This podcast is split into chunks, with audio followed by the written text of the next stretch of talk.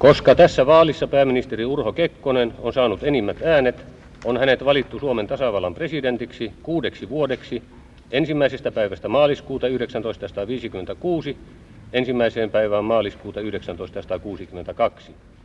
Vaalin tuloksesta ilmoitetaan säädetyllä tavalla. Kuljen Tamminiemen puiston hiekkatietä kohti päärakennusta. Viisi vuosikymmentä on kulunut ensi vierailustani talossa. Katselen puiston tuttuja puita. Nuo vanhat ystäväni ovat nähneet Kekkosen perheestä 25 vuoden aikana paljon enemmän kuin minä. Huomaan pääoven olevan auki. Kekkosten aikaan ovi oli aina suljettu, kunnes hovimestari avasi sen tulijalle. En koskaan ennättänyt soittaa ovikelloa ennen oven avautumista.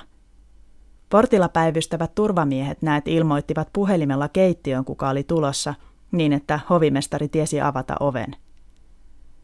Urhon ja Sylvin kodista tehty museo ei ole tätä aiemmin houkutellut minua. En ole käynyt Tamminiemessä sitten Kekkosten ajan. Museon eteisen seinällä on suuri muotokuva talon edesmenneestä isännästä. Se on venäläisen taiteilijan Ilja Glazunovin näkemys urhosta. Siitä ollaan montaa mieltä. Katson muotokuvaa hetken. Jo ensimmäisen kerran kuvan nähtyäni vierastin sitä. En silloinkaan nähnyt siinä appeni luonnetta enkä näköä. Vaikka muotokuva on komea ja hallitsee Tamminiemen eteistilaa, Näyttää siltä kuin taiteilija olisi pyrkinyt esittämään muotokuvassa perisuomalaisen Kainuun metsien ja Lapin tuntureitten vaeltajan Urho Kekkosen ruhtinaana. Eihän sellainen ollut. Tänään kirjakerrossa luetaan kaksi teosta. Marja Linnakiven ja Terttu Levosen kirjoittama Kekkosten miniänä ja Mikko Majanderin Paasikivi Kekkonen ja avaruuskoira. Majanderin esseekokoelma käsittelee pääasiassa Paasikivi Kekkosen aikaa Suomen lähihistoriassa ja Matti Kekkosen entisen vaimon eli Kekkosten minien Marja Linnankiven teksti on muistimateossa reilut 20 vuotta kestäneestä avioliitosta Urho Kekkosen pojan kanssa Matti Kekkosen. Ja samalla kuvaus Kekkosen perheen sisäpiiristä aina 50-luvulta 70-luvun alkupuolelle ja osin 80-luvun alkuun asti.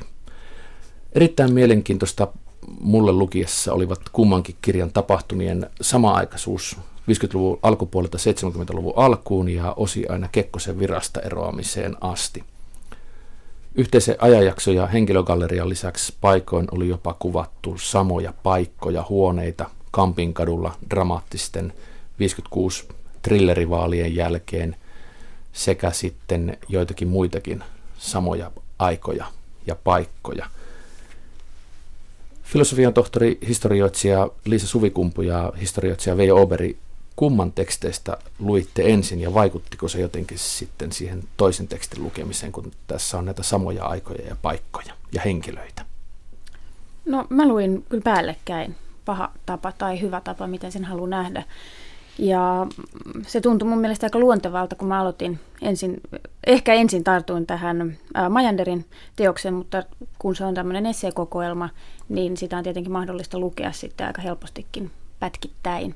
Ja sitten sain tämän toisen teoksen Kekkosten miniänä ja tietenkin sitä oli pakko ruveta heti vähän selaamaan, että miltä se vaikuttaa ja sitten totesin, että ne menee aika hauskasti itse asiassa päällekkäin. Ihan senkin takia, että ne etelee kuitenkin kronologisesti tai niitä on mahdollista tarkastella kronologisesti, niin se oli aika antoisaa.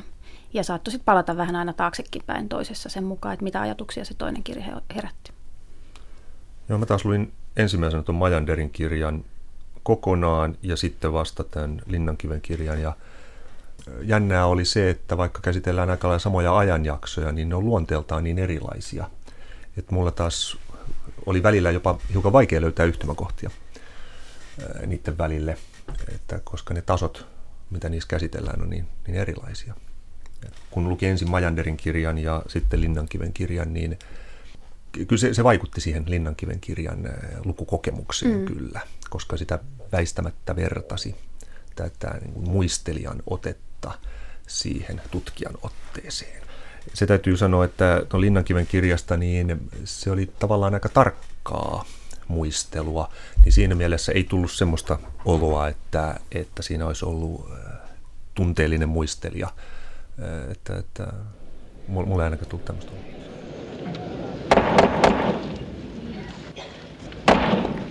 Vaalin tulos julistetaan. Pääministeri ilmoitti ja antoi puheenvuoron eduskunnan sihteerille Olavi Salervolle, joka vahvisti sen, mikä jo tiedettiin. Koska tässä vaalissa pääministeri Urho Kekkonen on saanut enimmät äänet, on hänet valittu Suomen tasavallan presidentiksi kuudeksi vuodeksi ensimmäisestä päivästä maaliskuuta 1956 ensimmäiseen päivään maaliskuuta 1962. Vaalin tuloksesta ilmoitetaan säädetyllä tavalla. Kekkonen totesi Oksopos Venska ja päätti vaalitoimituksen kello 21.13. Salissa puhkesi suosionosoituksia, jotka keskeytyivät kuitenkin nopeasti sarjaan nuijan kopautuksia. Kekkonen pysähtyi hetkeksi puhemiehen pöydän taakse, katsoi tiukasti ympärilleen antaen ymmärtää, että paikka ja hetki eivät olleet oikeat tällaisille mielenilmauksille. Hän oli selvästi paneutunut protokollaan ja historiaan, joka tarjosikin useita ennakkotapauksia. Suomen pääministeri ei ollut ensimmäistä kertaa johtamassa vaalia, jossa hänet itsensä valittiin maan presidentiksi. P.S. Vinhuvud oli hoitanut homman Arkadianmäelle vastavalmistuneessa eduskuntatalossa vuonna 1931 ja Kyösti Kallio 1937, jolloin marginaalit olivat yhtä pieniä kuin Kekkosellakin. Svinhuvud erityisesti oli antanut mallia siitä, miten arvokkaassa tilaisuudessa pidetään järjestystä – Valintansa ratkettua hän oli lopettanut alkuunsa suosionosoitukset, joihin toimitusta seuranneet lapualaiset olivat intoutuneet. Hiljaa, tämä ei ole mitään teatteria. Svinhuvud jyrähti annettua nuijan pudota niin raskaasti, että siitä jäi jälki puhemiehen pöytään. Kekkonen ei halunnut olla ukkopekkaa pahempi. Dramaattinen vaalitilaisuus päättyi eduskunnassa ilman sen kummempia juhlallisuuksia. Aikalaiskuvauksena nämä kummatkin on mun mielestä mielenkiintoisia.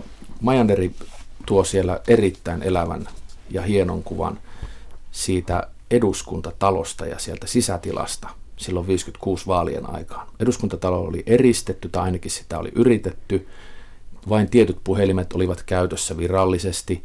Ja sitten sellainen varmaan Veikko Vennamo, joka oli paikan päällä, sellaista pelin politiikka oli yritetty karsia – minimiin, mutta samaan aikaan sitten GKP osallistuu siihen suurlähetystöstä ja Moskovasta suoraan. Eri poliittiset puolueet laskee omia ja toisten ääniä valitsijamiehiltä, tekevät kauppaa jo seuraavista hallituksista ja pääministeristä. Ja kuitenkin kaikki periaatteessa on yritetty järjestää niin, että mitään tällaista ei pääsisi tapahtumaan, vaan valitsijamiehet saisivat aivan rauhassa tehdä itsenäisiä päätöksiä. Ja se oli musta kauhean mielenkiintoinen ja mulle uusi, että näin se on mennyt. Ja sillä tavalla Majanderi on mun mielestä erittäin tarkka ja hyvä kirjoittaja. Oliko teillä samanlaisia tuntemuksia? Innostutteko te siitä kohdasta tässä kirjassa? Siis olihan se ehdottomasti tämän kirjan ihan parasta antia. että siinä tuotiin tietyllä tavalla tämmöinen aika klassinen poliittisen historian kuvaus, voisi sanoa tämmöiselle mikrotasolle, jossa kerrotaan yksityiskohtaisesti tavallaan se fiilis, minkälaista siellä on ollut. Mutta ehkä se liittyy just siihen, että tämä on myös suomalaisessa historiankirjoituksessa niin sellainen myyttinen päivä tai, tai aika, jolloin, jolloin Kekkosen, Kekkosta ensimmäistä kertaa oltiin tekemässä presidentiksi. Että mä oon ehkä muodostanut omassa mielessä aika tarkkaan jo sitä kuvaa. Niin totta kai se oli mielenkiintoista lukea sitten, että mitä se on ollut de facto, mutta ei se välttämättä saanut tuonut minussa mitään semmoista suuria elämyksiä, että ahaa, tällainen ja tällainen pikku yksityiskohta lisää. Mutta että erittäin hieno kuvaus ja varmasti tosi monelle, varsinkin sit nuoremman sukupolven edustajalle, aika tärkeäkin siinä mielessä, että meillä on tuolla suuri osa sellaisia nuoria suomalaisia, jotka ei tiedä, kuka Kekkonen on, niin tulee olemaan joskus ihan kiinnostava lukea, että miten te kaikki sai alkunsa. Joo, ja mun mielestä siinä myös hyvin tärkeä ehkä vähän vanhemmillekin sukupolville, että tämä vuoden 56 presidentinvaali ja se juuri mitä valitsijamiesten kesken tapahtui, siitä on niin paljon erilaista tarinaa, legendaa, poliittisen tarkoituksenmukaisuuden mukaan väritettyä tarinaa, että mun mielestä Majander tekee kyllä siinä mielessä hyvän työn, että, että hän tuo aika lailla semmoisen objektiivisen oloisen tai objektiivisuuteen pyrkivän kuvan siitä, mitä todella tapahtui. Sen mukaan, mitä kaikkea siitä voidaan tietää, koska hänkin luonnollisesti tuo siinä sen esiin ja tunnustaa sen, että on asioita, yksityiskohtia, jotka jää hämärään, kun asianosaiset on kuolleet eikä mitään ole paperilla. Mutta tässä suhteessa niin, niin se, oli, se on kyllä ihan tärkeä teksti.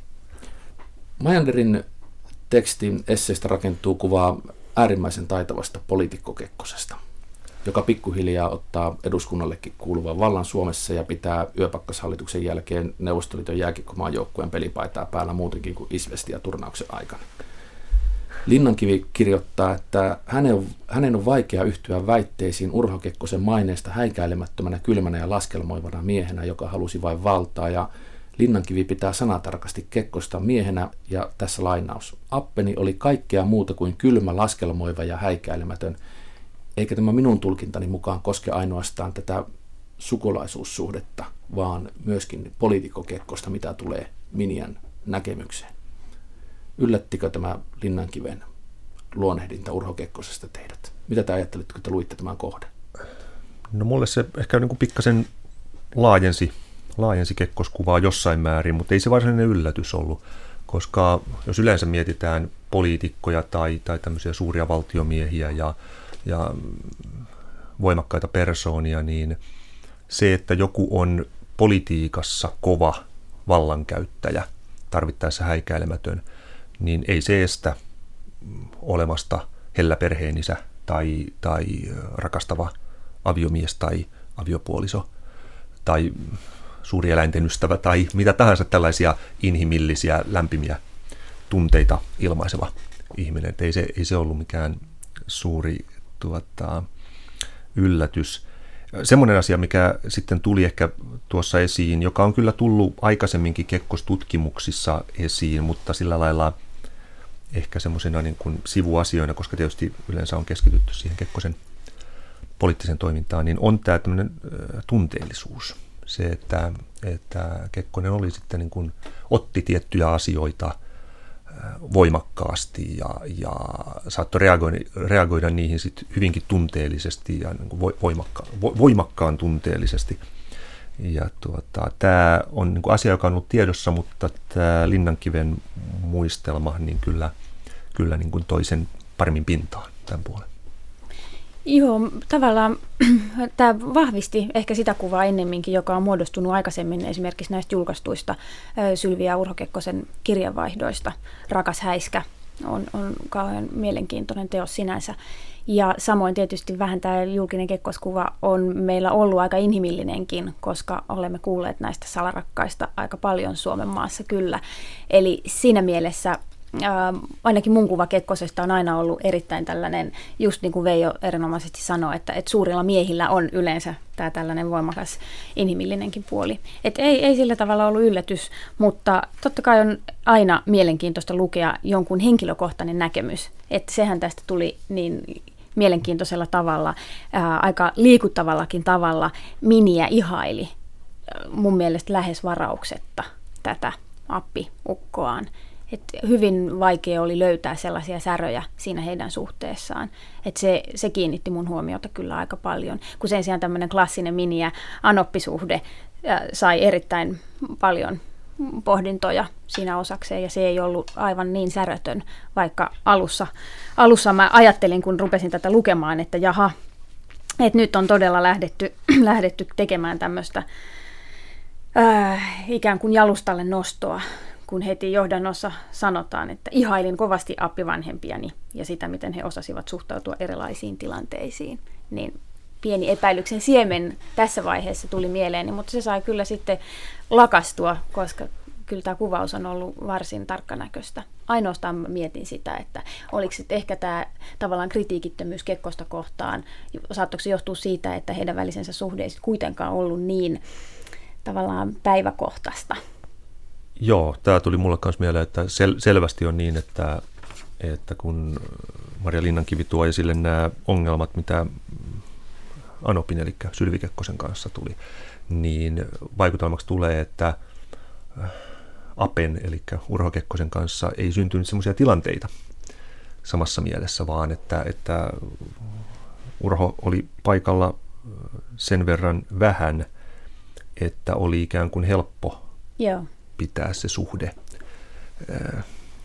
positiivisena ja Just tällaisena, niin. niin kuin, että ei, ei, ei, ei tullut ennen kaikkea arjen suhteen, niin ei tullut suuria Eturistiriitoja. Niin, eturistiriitoja Urho niin. esimerkiksi ei missään nimessä olisi ehtinyt edes häämatkalle mukaan. Ai. Niin, ne ovat, juuri näin, joo, kyllä. näin, Aivan, Joo. just sinne, näin. sinne Kekkosten perheiden mökille, jonne Anoppi sitten tuppautui aivan, jos se olisi elokuvaan kirjoitettu, niin mä sanoisin, että tuo menee vähän överiksi, mm. mutta tässä tapauksessa se meni ainoastaan Minian mielestä överiksi. Lopulta päätimme välimatkasta huolimatta tai ehkä juuri sen vuoksi, että meidän oli aika mennä naimisiin.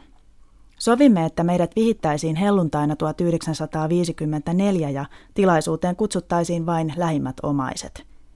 Mutta kun tieto suunnitelmista levisi, minun sukulaiseni loukkaantuivat pahan kerran. Suppeaa vieraslistaa oli siis laajennettava. Kysyin silloin tietysti myös tulevalta Anopiltani, keitä Matin omaisista kutsuttaisiin. Hän vastasi epäröimättä, että ainoastaan hänet ja Urho. Vaikka olin aavistanut vastauksen, se tuntui minusta kummalliselta. Läsnä olisi useita minun sukulaisiani, mutta Matin suvusta vain äiti ja isä. Mattiakin tällainen harmitti. Harkitsimme jo menevämme vihille salaa ja vain todistajien läsnä ollessa. Lopulta päätimme kuitenkin jatkaa järjestelyjä. Hoidin niitä niin rauhallisesti kuin suinkin pystyin ja toivoin, että asiat lutviutuisivat jotenkin ajan kuluessa. Olin haaveillut häämatkasta Tukholmaan, mutta päätimme sittenkin aika- ja rahapulan takia mennä vain katermaan. Juuri kun olin lähdössä kirkkoon, soi puhelin ja äitini juoksi vastaamaan. Lyhyen puhelun päätyttyä hän tuli kuiskuttamaan korvaani. Sylvi tulee teidän mukaanne katermaan. Anteeksi, kuinka? En aluksi ymmärtänyt kuulemaani. Kun ihmettelin äidilleni, että oliko hän nyt varmasti ymmärtänyt asian ihan oikein, hän vastasi, että Sylvi oli kertonut tulevansa laittamaan ruokaa. Äidin mielestä tilanteessa ei ollut mitään outoa. Mä ihmettelin sitä, että Matti Kekkonen, joka oli silloin mm. muistaakseni noin 26-vuotias juristin alku, ei puuttunut millään tavalla ja sanonut äidilleen, että nyt ei muuten käy, sinähän et muuten tule sinne. Että minähän tässä menin naimisiin ja minulla on yksityiselämä, joka koskee myös sitten muuta osaa. Sylvistä Linnankivi kirjoittaa, että hän oli hyvin dominoiva ja halusi kontrolloida ihan kaikkea, mitä tuli poikien elämään. Ja tämä koski ei ainoastaan poikien nuoruutta ja lapsuutta, vaan myös aikuisikää. Aivan niin pitkään kuin Sylvi vaan eli. Näittekö te jotenkin tämän, tämän tekstin läpi, että se olisi ollut yksi syy siihen, minkä takia Kekkosen perheessä oli sellainen perintö, että pojat eivät saaneetkaan elää omaa elämää. Kun mä näen sen tragediana, että pääministerin ja silloisen istuvan presidentin pojat kumpikin hakeutuvat valtiolle töihin. Taneli menee diplomaattiuralle ulkoministeriöön ja Matti menee juristiksi ja istuu oikeutta. Kummallekin sitten aika äkkiä ilmeisesti tulee tämänkin tekstin mukaan vakava alkoholiongelma. Pojat eivät selvästikään saa, eivät työelämässä omaa itsenäisyyttä, enkä tarkoita sitä, että 50-luvun alkupuolella olisi sillä sukunimellä voinut jotain yksityisyyttä tai olla olematta isänsä poika tehdä. Mutta että sen lisäksi, että he ottavat valtion työnantajakseen kummatkin, niin sitten eivät myöskään rakkauselämässä pysty ikään kuin riistäytymään äidistä niin pitkälle kuin olisi pitänyt, josta tämä Linnankivi kirjoittaa hyvin terävästi, avoimesti ja jopa kipeitäkin muistoja auki. Ja tämä on mun mielestä myös tämän Linnankiven ja Matti Kekkosen avioliiton tragedia. Sylvi Kekkonen, joka varmasti tarkoittaa pohjimmiltaan hyvää, onkin tällainen noita-akka. No ehkä tässä mulla tulee heti mieleen vain se, että lapsenlapsethan kutsu sitten isovanhempiaan Sylviä Urho Kekkosta nonnaksi ja nonnoksi italialaisittain.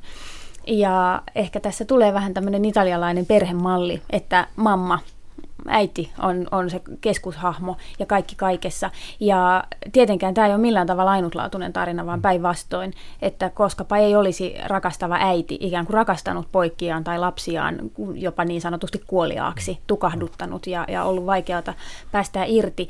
Mutta äh, mun mielestä hirveän vaikea tietenkään sitten taas sanoa, että mikä on johtanut, mikä on ollut syy, mikä on ollut seuraus. että en mä nyt missään nimessä sanoisi Sylvi Kekkosta noitaa kaksi vielä tämän kuvauksen perusteella, vaan siinä on mun mielestä ollut aika inhimillistä, että hän on myöskin ollut tietenkin sellaisessa tilaisuudessa, että hänellä on ollut mahdollisuus seurata ja auttaa poikiaan. Ja toisaalta kyllä mun mielestä erittäin hyvin Maria Linnankivi tuo tässä muistelmateoksessaan esiin myös sitä, miten paljon Sylvi Kekkonen auttoi perhettä mitä erilaisimmissa tilanteissa. Eli se on ollut tällainen vahvan mutta vähän vaikeassa asemassa olevan naisen keino yrittää näihin rakastamiinsa ihmisiin vaikuttaa parhaalla mahdollisella tavalla. Tämmöinen inhimillinen story. Joo, ja täytyy sanoa semmoinen asia, että Linnankivihän itse asiassa kirjoittaa, sanoisiko aika lempeästi, ystävällisesti. Et jos katsoo ikään kuin niitä faktoja, ottaisi ne pöytään tästä sellaisella tavalla, että mennään naimisiin, Anoppi lähtee häämatkalle mukaan, aviomies alkaa käydä vieraissa ja käyttää liikaa alkoholia, Anoppi ei hellitä otetta tästä pojastaan tai pojistaan ja on ikään kuin koko ajan avioliitossa läsnä ja avioliitto päättyy vajaan 20 vuoden kuluttua sitten eroon. Niin tästä, näistä aineksistahan joku olisi voinut kirjoittaa pienillä kärjistyksillä niin sellaisen niin kuin siis suuren tragedian ja, ja suorastaan niin kuin kauhukertomuksen, että kun viittasit niin kuin tämmöiseen elokuvakäsikirjoitukseen, niin, niin, niin kuin mehukkaan kipeät ainekset sellaiseen. Mutta Linnankivihän kirjoittaa näistä sitten kuitenkin ikään kuin ymmärtävän ja, ja sanoisiko lempeän oloisesti kaikesta huolimatta. Ja hyvä niin, koska mun mielestä tässä on myös se, mikä mulla tuli koko ajan tästä teoksesta mieleen, että tämä on myös vain yksi yhden perheen tarina, yksi esimerkki. Ja vastaavia tarinoita löytyy joka ikisestä suvusta, joka ikisestä perheestä. Että tässä ei ole tavallaan mitään sellaista tavatonta, että se nyt vain sattuu olemaan valtakunnan ykkösperheen tarina. Mutta mä ajattelin myös, että tämän lukeminen voi olla hirveän monelle suomalaiselle kauhean jopa semmoinen eheyttävä kokemus, että, että taas saadaankin uusi näkökulma tämmöiseen inhimilliseen ää, politi- niin kuin poliittisen elämän kulissiin niin sanotusti, että jos tällaisia vaikeuksia on eletty ja päästy niistä läpi näinkin tervejärkisinä ja, ja menestyksellä, niin ehkä muillakin on siihen mahdollisuus ja niin edespäin. Että tässä oli mun mielestä paljon semmoista hirveän opettavaista jopa. Joo, ja semmoinen yksityiskohta ehkä on juuri, että, että Linnankivihän ei selvästikään yritäkään kertoa enempää kuin sen niin kuin oman perheensä tarinan. Jopa sillä lailla, että kun mä tätä luin, niin – Mä vähän odotin, että Linnankivi olisi kuvannut hieman myös Taneli ja Briitta Kekkosta, eli, eli niin kuin siis Matin äh, kaksosveljen ja tota, hänen perheensä tai, ja avioliittonsa äh, vaiheita, mutta niitä hän ei ole käytännössä lainkaan, pieninä viittauksina vaan. Toisaalta tietysti nämä elivät, elivät aika eri paikoissa, kun Taneli oli diplomaatti ja näin ikään. Mutta kuitenkin niin, että hän ei, hän ei todellakaan, Linnankivi ei yritäkään kertoa mitään niin kuin yleistettyä suurta tarinaa, vaan sen oman tarinansa. Matti Kekkosen isän Urho Kekkosen tapasin ensi kerran kevättalvella 1952. Se tapahtui aivan yllättäen ja tavalla, joka sai minut aika lailla punastumaan. Urho Kekkonen oli tullut käväisemään kotona ja kun kuuli ääniä poikien huoneesta, koputti oveen ja tuli sisään muitta mutkitta. Satuimme juuri silloin Matin kanssa halailemaan sohvalla. Kun isä näki, mitä pojan huoneessa oli tekeillä – hän pyysi anteeksi ja sulki oven. Sekös Mattia nauratti, mutta minua hävetti melkoisesti. Suorimme vaatteemme ja menimme heti olohuoneeseen ja niin Matti esitteli minut isälleen oikein virallisestikin.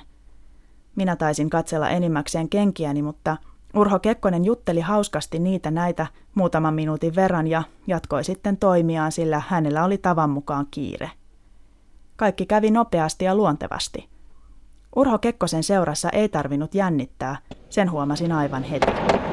Tässä on tosiaan niin kuin kipeitä asioita, mutta ne kuvataan ikään kuin niin pehmeästi, että tästä tulee hieman semmoinen, oliko se tämä Stepfordin vaimot vai mikä on tämä kauhu, kauhujuttu, jossa kaikki näyttää alussa olevan hyvin tämmöistä särötöntä ja onnellista, mutta sitten hiljakseen se kauhu hiipii sinne, kun todellisuus tulee tulee esiin. Tässä nyt ei aivan niin ole, tämä ei ole kauhukertomus missään tapauksessa, tämä Linnakiven muistelu, muistelma, mutta tota, ikään kuin alussa ensimmäisiä sivua luki, lu, sivuja lukiessa ja sitten lopussa, kun on lukenut sen kaiken, niin lukijalle se vaikutelma on, on aivan erilainen. Et alussa kuitenkin vielä esimerkiksi tästä esipuheesta, Joo. niin saatesanoista tulee hieman semmoinen säröttömän perheidyllin tunnelma, ja sitten lopussa, kun on lukenut tämän kaiken, niin siinä on pehmeään sävyyn kerrottu itse asiassa aika kipeä tarina. Joo, ja mulle tuli sellainen olo, että kuka tässä on päähenkilönä. Nimenomaan. Onko tässä Kekkosen perhepäähenkilö, mm. onko Sylvi Kekkonen päähenkilö, vai onko se tämä kertoja päähenkilö tässä? Ja sitten kun kertoja Minia saa lapsen, niin sen jälkeen hänestä tulee voimakkaasti tällainen minäkertoja. Sitten se alkaa kertomaan omista tunteistaan, ja siinä vaiheessahan tulee myös irtautuminen läheistä suhteesta Matti Kekkosen kanssa. Matti Kekkonen on Kajaanissa muistaakseni harjoittelijana ja sitten tekee ko- kovasti kansanedustaja kampanjaa Pohjois-Suomessa vuosikausia elämää, jossa isä ei ole läsnä ja isällä on sitten selviä aika äkkiä, että isällä onkin ja aviomiehellä on toinen nainen ja se ei hetkauta sitten tätä kulissia mihinkään. Ja silloin mun mielestä tämä kertoja asettuu hyvin voimakkaasti keskiöön tässä ja alkaa kertoa itsestään, omista tunteistaan, omasta elämästään. Tässä ehkä kannattaa ottaa sitten semmoinen huomio myös, ainakin itsellä se käsitys oli, että, että tämä kirjahan, vaikka se lähtökohta on, että siinä on muistelmia 1950-luvulta 1970-luvulle, niin tämä on hyvin vahvasti 1950-lukua. Et juuri se, että, se, että tuota, siinä kohtaa 50-luvun lopun, 60-luvun alun vaiheissa, kun käy ilmi, että Matti Kekkosella on alkoholiongelma ja että hän käy vieraissa, että hänellä on muita naissuhteita, niin sitä seuraavasta vuosikymmenestä, kun se kesti vielä sitten kuitenkin 70-luvulle asti se avioliitto, niin siitä kerrotaan itse hyvin vähän. Ja se on niin kuin mielenkiintoista, että, että ikään kuin tuntuu, että se oleellinen on kerrottu jo siinä vaiheessa, kun Maria Linnankivi toteaa, että hän ikään kuin menettää luottamuksensa aviomieheensä alkoholismin ja uskottomuuden takia. Tämä, on semmoinen mielenkiintoinen seikka tässä, jonka notesin, että olisi ehkä myös hiukan kaivannut sitä, että, että mitä se oli se vuosikymmen tai 10-15 vuotta sitten juuri näin, että kasvattaa lasta tilanteessa, jossa, jossa mies ei ole oikein läsnä ja, ja sitten on selvästi avioliitossa suuria ongelmia. Hän sanoo tässä alussa, että tuntui luontevalta jatkaa muisteluksia sen jälkeen, kun hän oli julkaissut ensimmäisen muistelmateoksen omista nuoruusvuosistaan. Joten siinä mielessä tämä painotus 50-luvulle tuntuu ihan luontevalta. Että kuka tietää ehkä, jos inspiraatiota riittää, niin hän julkaisee vielä seuraavan teoksen, joka sitten painottuu enemmän näihin 60-70-luvun vuosiin. Tässä tapahtuu vielä sitten sellainen seikka, että, että kun tulee tosiaan nämä avioliiton ongelmat, niin itse asiassa samoihin aikoihin, samoina vuosina alkaa tapahtua sitten se, että että Maria Linnankiven ja hänen anoppinsa suhde viilenee. Eli siinä tapahtuu tavallaan, ehkä, ehkä siinä tavallaan tulee myös ikään kuin ta, yhden tarinan loppu. Eli toisin sanoen se, että, että kun tavallaan tarinassa tai tarinan ydin on, kestää siihen saakka, kun, kun suhde omaan aviomieheen ja suhde anoppiin alkaa viiletä. Just ja näin. siinä vaiheessahan siinä on erittäin mielenkiintoinen kohta, jossa Linnankivi purkaa Urho Kekkosen ja Sylvi Kekkosen perheen tällaisen puhumattomuuden koodin. Siellä on perhe, jolla julkisivu on aivan varmasti kunnossa ja asiat ovat taloudellisesti hyvin, mutta siellä ei puhuta ei edes kahden kesken, eikä lapsien ja aikuisten kesken, ja lapsilla tarkoitan siis aikuisia lapsia, 20, 30, 40-vuotiaita lapsia, mistään oikeista ongelmista. Ja mä ymmärrän sen, jos tätä keskustelua ei käydä edes miniöiden aikaan tai ei käydä perheessä, jos siellä on kolme läsnä, jos siinä on vakavasta ja vaikeasta ongelmasta kysymys. Mutta Linnankiven mukaan siellä ei käyty minkäännäköisistä vakavista ongelmista minkäännäköistä keskustelua. Ja mä luin tästä sellaisen johtopäätelmän, että tässähän on vähän samanlaisesta kuvasta kysymys kuin 60- ja varsinkin 70-luvun Suomessa, Kekkoslovakiassa sisäisissä ongelmissa, jos on joku tällainen äänenajattelija, niin kuin täällä oli tällaisia Tuuri ja Veikko Vennamoita, jotka sanoivat, että eihän se näin olekaan, että meillä on demokratiavaje. Tai että ei tuo ole totta, mitä te sanotte Neuvostoliitosta, totuus on toinen ja kaikkihan te sen tiedätte. Tällaiset ääneenajattelijat olivat ikäviä tapauksia ja heiltä vietiin yhteys siihen perheeseen. Kekkosen perheen luona Tamminiemessä Miniä työnnettiin syrjään.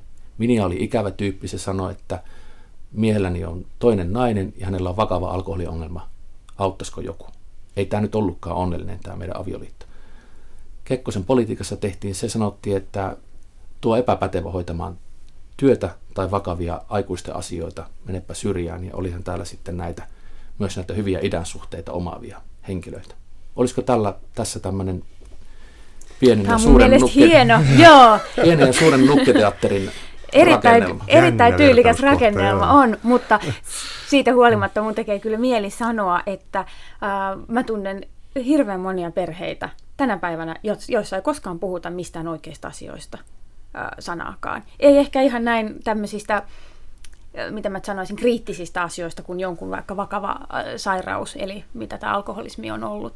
Mutta on, on erilaisia keskusteluiden kulttuureita. Ja mun mielestä tämä Kekkosten perheessä oli vain erilainen tapa kuin tässä ehkä bohemimmassa taiteilijaperheessä, joissa sitten on räiskitty menemään mielipiteitä. Joo, mä olisin ehkä kanssa hiem- hieman samaa mieltä, että me, toi on aika jännä, jännä vertaus, minkä pistit niin kuin Kekkosen perhe versus Suomi. Niin, Mutta siis se, tuota- että pelataan ikään kuin samoilla ehdoilla mm. keskustelukulttuurissa, mutta mm. eri mittakaavassa. Kyllä, kyllä. Joo, joo, se, joo. Olisiko se, se, ja kysymys kuuluu, että mitä sanovat historioitsijat Liisa Suvikumpu ja Veijo Oberi siitä, että olisiko tämä suomalainen kulttuuri ja poliittinen kulttuuri olla puhumatta asioista tai toimia silloin suomittumisen aikana tullut Tamminiemestä perheen päivällispöydästä. Ei, Ei. ei, ei, en, en, sanoisi, en sanoisi noin. Tä, tästä, tässä kohtaa täytyy ehkä sanoa se- sellainen asia, on ehkä, on ehkä tiettyjä yleisiä syitä käyttääkseni tämmöistä, tämmöistä Kekkosen ajan ilmausta. Ja, ja siis sellainen asia kannattaa muistaa sitten, kun puhutaan tästä niin kuin suomalaisesta poliittisesta historiasta, niin, niin on se, että aika usein unohdetaan sellainen asia, että, että kun toinen maailmasta päättyi 1944, niin ei silloin palattu niin sanotusti normaalitilaan, ennen sotia olevaan tilaan, vaan sen jälkeen tuli kylmä sota, jossa Suomi oli hyvin vahvasti, vahvasti mukana. Ja nyt kun katsotaan asioita, otetaan englantilaisen parlamentarismin käsikirja esiin ja katsotaan, mitä Suomessa tapahtui 40-luvulta 80-luvulla ja todetaan, että ai ai ai, ei noudatettu englantilaisen parlamentarismin käsikirjaa, niin se on sitten kyllä sellaista jälkiviisautta, jos ei oteta huomioon sitä, että, että kylmä sota oli aika lailla poikkeuksellinen tilanne.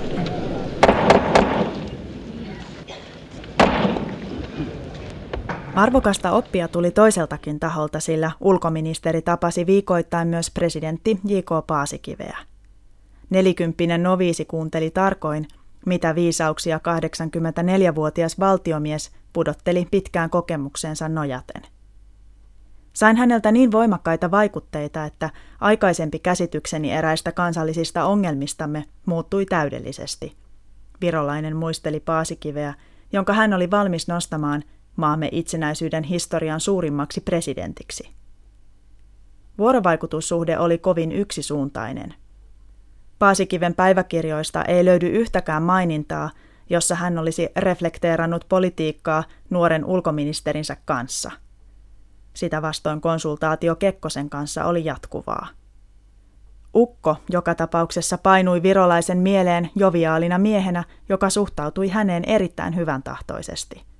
Hän ei muistanut joutuneensa kovaäänisten kohtausten kohteeksi, joista on kerrottu paljon meheviä juttuja. Mutta sellaisiakin sattui, kuten virolaisen kansallisarkistoon tallennetut paperit paljastavat. Ne tarjoavat muutamia kiinnostavia silminnäkijän välähdyksiä, jotka elävöittävät Paasikiven kiivasta karaktääriä tämän viimeiseltä presidenttivuodelta. Paasikivi raivosi tänään hullun tavalla. Virolainen merkitsi muistiin lauantaina 12. maaliskuuta 1955. Merkillinen mies. Joskus puhuu ja raivoaa kuin mielipuoli, mutta hetken kuluttua on viisas ja normaali mies, kuin mitään ei olisi tapahtunutkaan.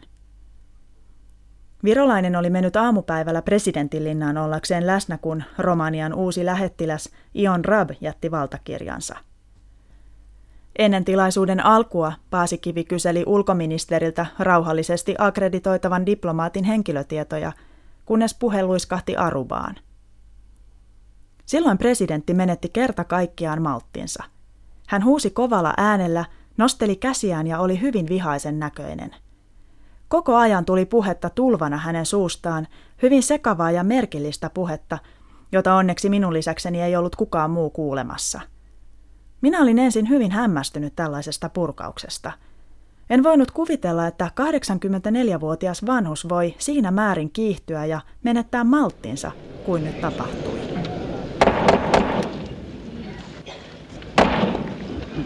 Liisa tuossa jo aikaisemminkin sanoi sanan salarakas.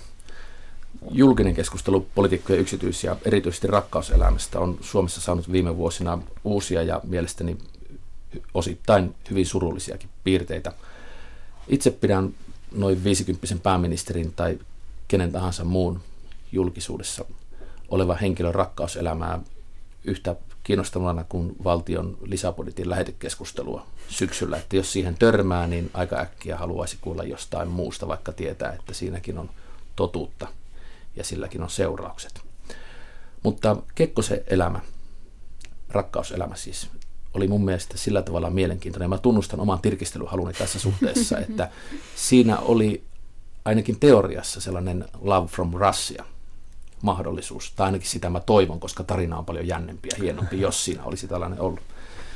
Kaksi julkista rakastajatarta, jotka on yleisesti tunnettuja, amerikkalaisen APn kirjeenvaihtaja Anne-Marie Snellman ja sitten suurlähettilään vaimo Anita Hallamaa. Ja Kekkonen aivan suvereenisti piti näitä suht julkisesti niin, että niistä kirjoitettiin, niistä kirjoitettiin valtalehdissä ja ne olivat yleisessä tiedossa, eikä antanut sen haitata millään tavalla. Nämä on sellaisia asioita, että aina kun mä kuulen näiden naisten nimet, niin mä oon aivan intona. ja, Sama vika täällä. ja mä olen lukenut Anita Hallamaan Sydämenkieltä sydämelle, joka on hieno mm. kirja ja erittäin hyvin kirjoitettu, niin kuin tämä Linnankivenkin, herkkää ja uskalliasta, tarkkaa tekstiä. Mikä sua, Liisa, kiinnostaa Kekkosen rakkauselämässä sitten niin paljon? No siis varmaan klassisesti se, mikä niin monia muutenkin Kekkosessa, että Kekkonen yksinkertaisesti on karismaattinen hahmo. Selvästi ollut sitä eläessään ja on sitä, tulee olemaan ennustukseni mukaan vielä erittäin pitkään. Ja jollain tavalla siis karismaattiset hahmot, jotka voi nähdä niin monen asian yhteydessä kiinnostavina, niin on sellaisia, että kaikki pienetkin yksityiskohdat lisää jotain sellaista, minkä tuntee sitten antavan itselle jonkunlaista jopa inspiraatiota. Ja kyllähän jollain tavalla Kekkonen on, on meidän Suomessa – vieläkin sellainen suuri mies siinä mielessä, että hän oli aidosti kansainvälinen, hän oli aidosti suvereeni niin kansainvälisessä kuin kotimaisessa politiikassa. Ja hän oli suvereeni ihmisenä, eli hän tavallaan kiettoi näitä naisia lankoihinsa, mutta hän kiettoi myöskin herroja saunalauteilla ja kalastusveneissä. Ja mun mielestä on jotain kiehtovaa. Ihan yhtä mielelläni mä lukisin tarinoita siitä, millä tavalla hän kietoi miehiä pauloihinsa, siis näissä poliittisissa äh, kähminnöissä tai, tai missä tahansa yhteyksissä. Mutta totta kai kauniit naiset, ketäpä ne ei nyt kiinnostaisi. Että se on mun mielestä jotenkin kauhean inhimillistä. Ja nimenomaan yksi tärkeä osa on just se, mitä sanoit, että hän onnistui pitämään sen sellaisella tasolla – että siihen jollain omituisella tavalla ei tunnu liittyvän niin paljon sellaista vääränlaista tirkistelyn ja, ja likaisuuden makua kuin tähän nykypäivän mediapyöritykseen. Lukiko Veijo yhtä innostuneesti tästä Linnakiven Kekkosten miniänä teoksesta sen kohdan, missä Hallamaa ja Snellman Kekkosen silloinen, nykyinen ja sitten tuleva rakastajatar kohtaavat samoilla Missä Sylvi kutsuilla. sanoi, kylläpä te olettekin komea. joo, se oli, joo, se oli ihan, ihan tuota, sy- sympaattinen kohta, että joo, näähän on ihan, ihan tunnettuja, tunnettuja suhteita ollut. Ää, joo, ja tosiaan ihan äh, mukavalla tavalla, jälleen niin kuin pehmeän, ystävällisesti, ystävällisesti kuvattu ja näin. Ehkä niin kuin Kekkosen näistä naissuhteista voisi sanoa semmoisen asian myös, että minulla on se käsitys, että, että jonkin verran on saattanut olla myös sit sitä, että siinä vaiheessa kun Kekkonen ylitti 60 vuotta ja 70 vuotta, niin se, että häneen liitettiin naisia ja annettiin ymmärtää, että hän on tämmöinen viriili, ikäistään nuorempi, nuorekkaampi tuota, mies, niin se tavallaan pönkitti myös hänen sitä semmoista voimakasta asemaansa sellaisella tavalla, että hän on niin kuin kyvykäs kaikin tavoin Ja, ja tuota, Mutta sekin on niinkin vanha sellainen juuri hallitsijoiden, mieshallitsijoiden tapa. Aurinkokuninkaasta Mitterrandiin ja niin edespäin. Juuri näin, monarkeille ominaista. Kyllä. Ja sehän myös korreloi sen kanssa, että hänellä olisi pitänyt virallisten papereiden mukaan olla 40 terveys Aivan. yli 75-vuotiaana vielä. Kyllä. Kun Linnankivi kuvaa omaa avioliittoa Matti Kekkosen kanssa ja mainitsee yhdeksi lähteekseen muistelmissaan Sylvi Kekkosen julkaisemattomat päiväkirjat, niin kuinka mielenkiintoisena te, kun te olette historioitsijoita, Liisa Suvikumpu ja Veijo Oberi, pidätte näitä Sylvi Kekkosen julkaisemattomia päiväkirjoja? No sillä, sillä perusteella, mitä Linnankivi niitä tässä äh, tuota, siteeraa, niin hyvin mielenkiintoisina, mutta sitten myös niin henkilökohtaisina ja, ja kipeitä tuntoja käsittelevänä, että en ole ihan varma, haluaisinko nähdä ne julkaistuna. Mutta toisaalta hän viittaa siihen, että Sylvi Kekkonen poltti ilmeisesti ne itselleen mm, tavallaan kipeimmät asiakirjat ja paperit aikanaan. Eli myös mä pitäisin erittäin mielenkiintoisena, että nämä olisi lähteenä käytettävissä.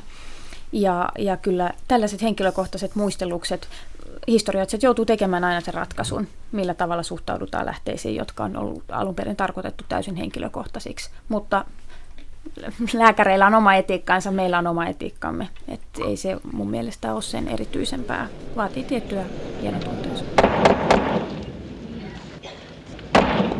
Mä pidin aivan älyttömästi Mikko Majanderin tekstin Paasikivi Kekkonen avaruuskoira tarkkuudesta ja tyylistä rakentaa kokonaisuuksia pienistä yksityiskohdista ja pyörittää sitten sitä draamaa, joka poliittisen elämän ympärille noissa esseissä syntyy.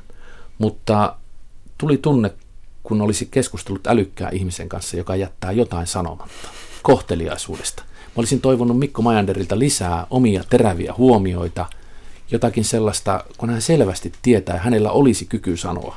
Silloin kun hän pikkasen antaa itsestään lisää, niin sitä oikein nautinnolla lukee, että ajaa näinkin voi ajatella, että, että onpa terävä kaveri tai onpa hauska tai mielenkiintoinen huomio. Tai kun hän luonnehtii Fagerholmia, Paasikiveä, ketä tahansa poliitikkoa tai ihmistä, joka siellä on, niin siinä on heti tällaisen näkijän kyky. Sen lisäksi hän osaa myös kirjoittaa. Minkälaisia tunteita tai ajatuksia tämä herätti tämä teksti teissä? Täsmälleen saman mulla. Joo, sama täällä. Äh, toisaalta mä lukiessani sitä niin ymmärsin myös, mistä se johtuu varmasti suureksi osaksi.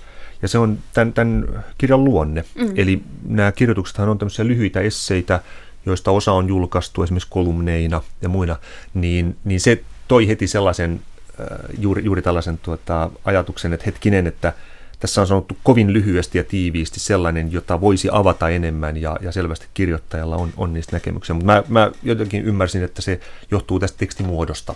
Mutta eikö nimenomaan, mutta eikö esseen ja kolumnin tarkoitus ole tuoda kirjoittajansa mielipiteitä ja näkökulmia? Kyllä mä olin välillä siis ihan raivon partaalla, että onhan hieno juttu, onhan näitä yksityiskohtia, mutta varsinkin sitten kun niitä ei nuotiteta, ei kerrota mistä ne tulee, jolloin lukija jätetään tavallaan täysin ikään kuin ilman pelastuslauttaa myrskyävälle merelle, niin mitä iloa. Et kyllä mulle tuli hirveän vahvasti sekä tätä lukiessa että sen jälkeen sellainen olo, että kenelle tämä kirja on tarkoitettu.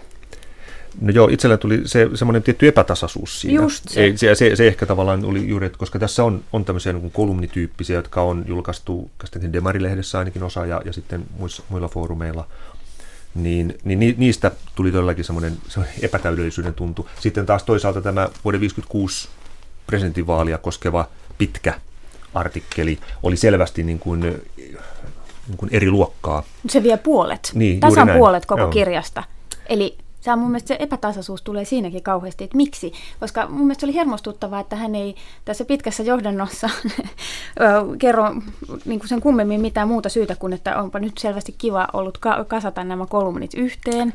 Niin et edes siinä olisi tullut joku näkökulma näihin. Miksi tämä aikakausi on hänelle tärkeä? Mitä hän on perehtyessä vuosien ajan tutkimuksissaan näihin asioihin. Mikä on hänelle jäänyt päällimmäiseksi? Että, ja hän kirjoittaa nyt SDP-historiaa kylmän sodan Kyllä, vuosilta. ja kauniisti sanoo täällä aivan lopuksi sitten kertoessaan teksteistä luvussa missä kaikki nämä ovat todella Demarissa lähinnä aikaisemmin ilmestyneet, niin kertoo, että hän toivoo, että näistä esseistä on iloa SDPn historian valmistumista odotellessa. Tämä on hurskas toive, mutta kyllä mä nyt vielä odotan sitä SDPn historiaa tämän jälkeen. Että jotenkin se analyysi kerta kaikkiaan siis jäi niin usein mun mielestä liian ohueksi. Et sellainen, on, on hienoa, että historioitsijat käyttävät lähteitä yksityiskohtaisesti, mutta sitä kaikkea ei ole välttämätöntä aina tuoda tähän, vaan että sitten toisaalta olisi välillä voinut olla paljonkin lyhyempi. Mulla taas ehkä on aavistuksen ymmärtävämpi suhtautuminen si- siinä suhteessa, että mä taas mietin, että nämä, kun ne on lyhyitä, lyhyitä tekstejä ja näin, niin, niin on ikään kuin vähän sellaisia niin kuin puheenvuoroja käynnissä oleviin keskusteluihin, että niihin voi heittää sitten lisää muut ja sitten hän itse myös aikanaan, kun hän julkaisee, julkaisee lisää tutkimusta, niin, niin että äh, siinä mielessä Mutta mihin käynnissä oleviin keskusteluihin? Sitä mä ajattelin, että ei jos ei mitään. seuraa sitä niin. keskustelua niin. ja lukee vain tuon kirjan, hmm.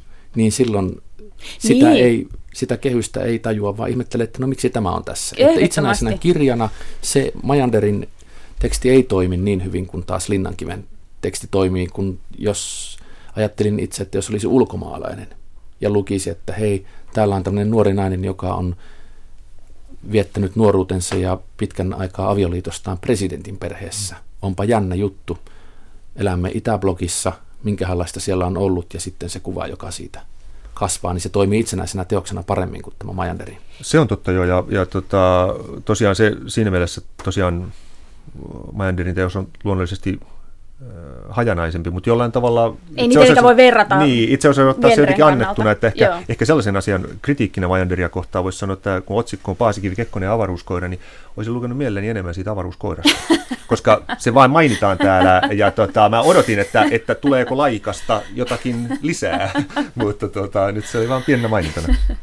Kyllä, kyllä. Mutta on myös siis sellainen, että tässä on nyt kovasti meidän keskustelussa käynyt ilmi se, että, että Majander on hieno tutkija ja mies paikallaan tekemään näistä aiheista tutkimusta, mutta että sitä suuremmalla syyllä niin mua myöskin hermostutti esimerkiksi sellaiset pienen pienet yksityiskohdat, mutta siitä huolimatta Otto Ville Kuusinen on vaihtelevasti OV Kuusinen, Otto, Otto Ville ja niin edespäin. Tämä, et, nyt pääsi historioitsija. Ei, mutta mun mielestä se on kerta kaikkiaan hermostuttavaa. Kerta kaikkiaan, että jos ollaan objektiivisia, kirjoitetaan analyyttisesti. Mutta niin... nehän ovat kolumneja, joita siihen on kirjoitettu. No mutta Joo, ei, vaan ne ovat nyt kirja. Ne ovat nyt kirja. Ai, olet aivan oikeassa. Ja pitää olla johdonmukainen. Samoin täällä puhutaan sortovuosista. Anteeksi, ollaanko me palattu takaisin ennen Ylikankaan aikaa. Siis ei nyt sortovuosista enää nyt itseään akateemiseksi keskusteluksi. Odottakaa pieni hetki, mä kysyn lisää, kun Veijo Oberi sanoit laikakoira, mm. ja tässä on mainittu Paasikivi, sitten on mainittu Ottoville Kuusinen, siellä on myös sivuhenkilöitä Hertta Kuusinen, Fagerholm, jotka ovat tällaisia suuria nimiä suomalaisessa historiassa, mutta näissä teksteissä Paasikiveä lukuottamatta ehkä pieniä tekijöitä, niin kuka teidän mielestänne oli kummassakin kirjassa mielenkiintoisin sivuhenkilö, josta olisitte halunneet lukea lisää? No Hertta Kuusinen on mielestäni aina mielenkiintoinen hahmo lähinnä siksi, että, että tuota, hänellähän on ollut sodan jälkeisessä Suomessa aika ainutlaatuinen tilanne, kun oma isä on Neuvostoliiton kommunistisen puolueen politbyroon jäsen, maailman vaikutusvaltaisin suomalainen, niin kuin usein on, on todettu. Ja, ja tuota, itse on Suomessa laillisesti toimiva, mutta kuitenkin hyljeksityn kommunistisen puolueen nokkahahmoja, niin, niin tuota, itsellä on aina tullut se vaikutelma, että Tertta Kuusisen elämä on mahtanut olla vaikeaa siinä tilanteessa, kun hänellä on tunnettu, äh, osin tykätty, suuresti kirottu isä rajan takana, ja hän itse yrittää tehdä politiikkaa Suomessa, niin kuka ottaa hänet ikään kuin tosissaan ja kuka, kuka katsoo, että hänellä on itsenäistä sanottavaa, ettei hän vaan ole sen suuren isänsä kaikutorvi siellä tai Neuvostoliiton kommunistisen puolueen äänitorvi. Ja kun toisaalta taas tiedämme, että hän oli, oli hyvinkin itsenäinen, älykäs aikaansaapa poliitikko, niin tuota, hän, hän on semmoinen, josta lukee aina mielellään uutta. Joo, samoin myös olen kiinnostunut Hertästä aina, mutta jotenkin tässä kiinnostavalla tavalla tuotiin Sakari Tuomioja enemmän esille kuin, kuin usein. Ja kyllä hän on mun mielestä erittäin kiinnostava hahmo. Jo, jollain tavalla sellainen suomalaisessa yhteiskunnassa taas vähän sellainen erilainen. Ja, ja hänestä mä kaipaisin kovasti semmoista updateattua laajaakin tutkimusta, nimenomaan tutkimusta, koska mä oon itse käyttänyt hänen henkilöarkistoaan kansallisarkistossa, ja siellä avautuu aikamoisia juttuja, jos osaa lukea rivien välistä. Et siellä on selvästi sellaista materiaalia, jota tutkijat voisivat tulevaisuudessa käyttää paljon enemmänkin. Kekkosen tekstiin olisi halunnut lisää 60-luvun puolenvälin jälkeistä aikaa, mutta erityisesti 70-lukua. Teksti päättyy vuoteen 80, kun Minia tapaa Urho Kekkosen viimeisen kerran, lähtee Tamminiemestä. Jäähyväiset ovat selkeät, mutta haikeat. Erosta on jo reilusti vuosia, mutta tiivis yhteys Kekkosen perheeseen lastelasten takia on säilynyt. Ja viimeisen kerran Marja Linnankivi on Kekkoseen henkilökohtaisesti yhteydessä soittaessaan hänen salaiseen puhelinnumeroon 81 syyskuun alussa syntymäpäivä onnittelut. Ja Kekkonen ottaa onnittelut vastaan ja sen jälkeen he eivät ole enää keskenään yhteydessä.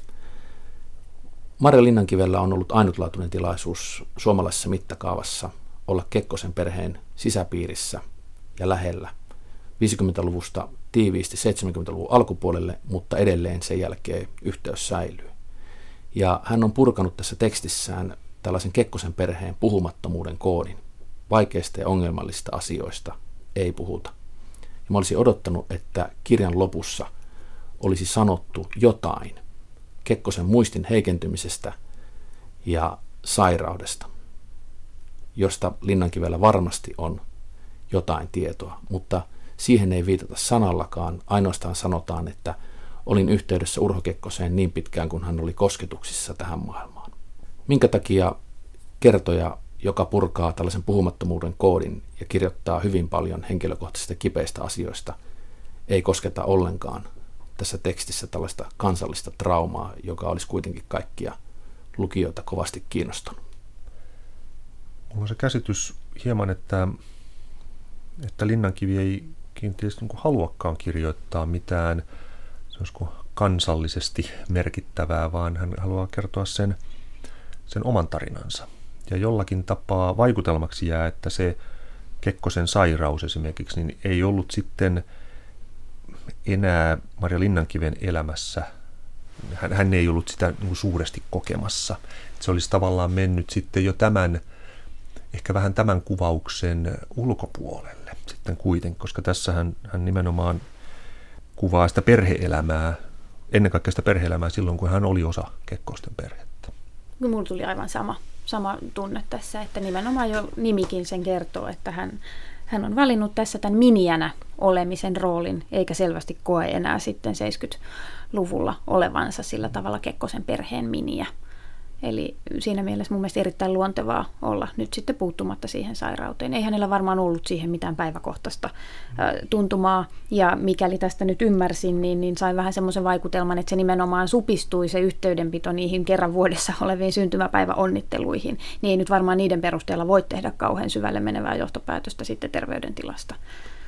Aivan, ja sitten kun se mitä tiedetään, mitä tutkijat ja, ja muistelijat on kertoneet Urho Kekkosen sairaudesta, sairastumisesta, niin antavat ymmärtää, että sanotaanko 70-luvun lopulla 80-luvun alussa, niin hänellä oli parempia päiviä ja huonompia päiviä, ja. niin kuin vanhoilla ihmisillä usein on. Että mm. sikäli voisin katsoa, että, että entisellä Miniällä ei välttämättä ole ollut mm. edes mitään, hän ei ole välttämättä edes huomannut mitään ö, erityistä.